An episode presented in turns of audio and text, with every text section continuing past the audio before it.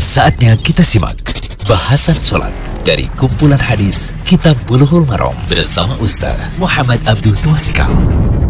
Alhamdulillah, salatu wassalamu ala rasulillah wa ala alihi wa sahbihi wasallam. Kali ini kita berada di audio ke-16 dari pembahasan kitab Bulughul Maram, kitab sholat, bab al-mawaqit tentang waktu sholat. Kita sekarang melihat tentang problem sholat qobliyah subuh. Hadis 174 dan 175. Dari Ibnu Umar radhiyallahu anhu, anna Rasulullah sallallahu alaihi wasallam qala Rasulullah sallallahu alaihi wasallam bersabda, "La salata ba'dal fajri illa sajadataini." Tidak ada salat setelah fajar kecuali dua kali sujud, maksudnya dua rakaat. Hadis ini dikeluarkan oleh yang lima kecuali An-Nasai.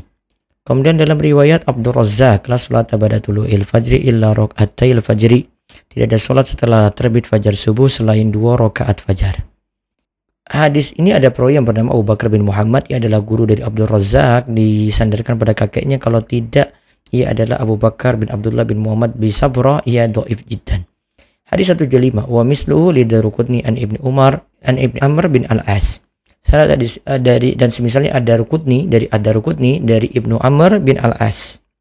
Sanad hadis ini doif. Al-Baihaqi mengatakan bahwa hadis ini sanadnya ada perawi yang tidak dijadikan hujjah yaitu Abdurrahman bin Ziyad bin An'am Al-Afriki. Tirmizi mengatakan bahwa ia adalah perawi yang doif didaifkan oleh Yahya bin Sa'id Al-Qattan dan selainnya. Imam Ahmad juga mengatakan bahwa beliau tidak menulis hadis dari Al-Afriki. Faedah hadis, hadis ini jadikan dalil bahwa setelah terbit fajar subuh, hanya boleh mengerjakan sholat sunnah dua rakaat qobliyah subuh. Terlarang lebih dari itu. Imam Tirmidzi mengatakan bahwa para ulama sepakat mengenai dilarangnya sholat setelah terbit fajar selain dua rakaat fajar. Larangan sholat sunnah setelah masuk subuh selain sholat sunnah fajar dua rakaat menjadi pendapat jumhur ulama atau mayoritas ulama.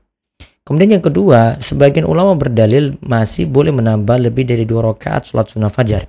Hal ini berdasarkan hadis dari Amr bin Abbas. Ia berkata, "Wahai Rasulullah, malam apa yang paling didengar doanya?" Rasulullah Shallallahu Alaihi Wasallam menjawab, "Dua di pertengahan malam terakhir, maka lakukanlah sholat sesukamu, karena sholat ketika itu disaksikan oleh malaikat hingga engkau menjalankan sholat subuh." Ya, berarti dikatakan sholat sesukamu, berarti semua kita. Yang penting sebelum sholat subuh.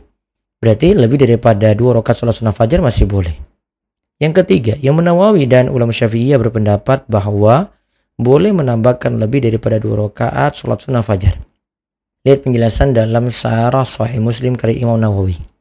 Kemudian, Syekhul Islam Taimiyah berpendapat bahwa larangan sholat sunnah lebih dari dua rakaat tadi bukanlah larangan haram. Dibolehkan mengerjakan lebih dari dua rakaat selama tidak dijadikan kebiasaan. Wallahu a'lam bishawab. Demikian bahasan sholat dari kumpulan hadis Kitab Bulughul Maram bersama Ustaz Muhammad Abdul Tuasikal.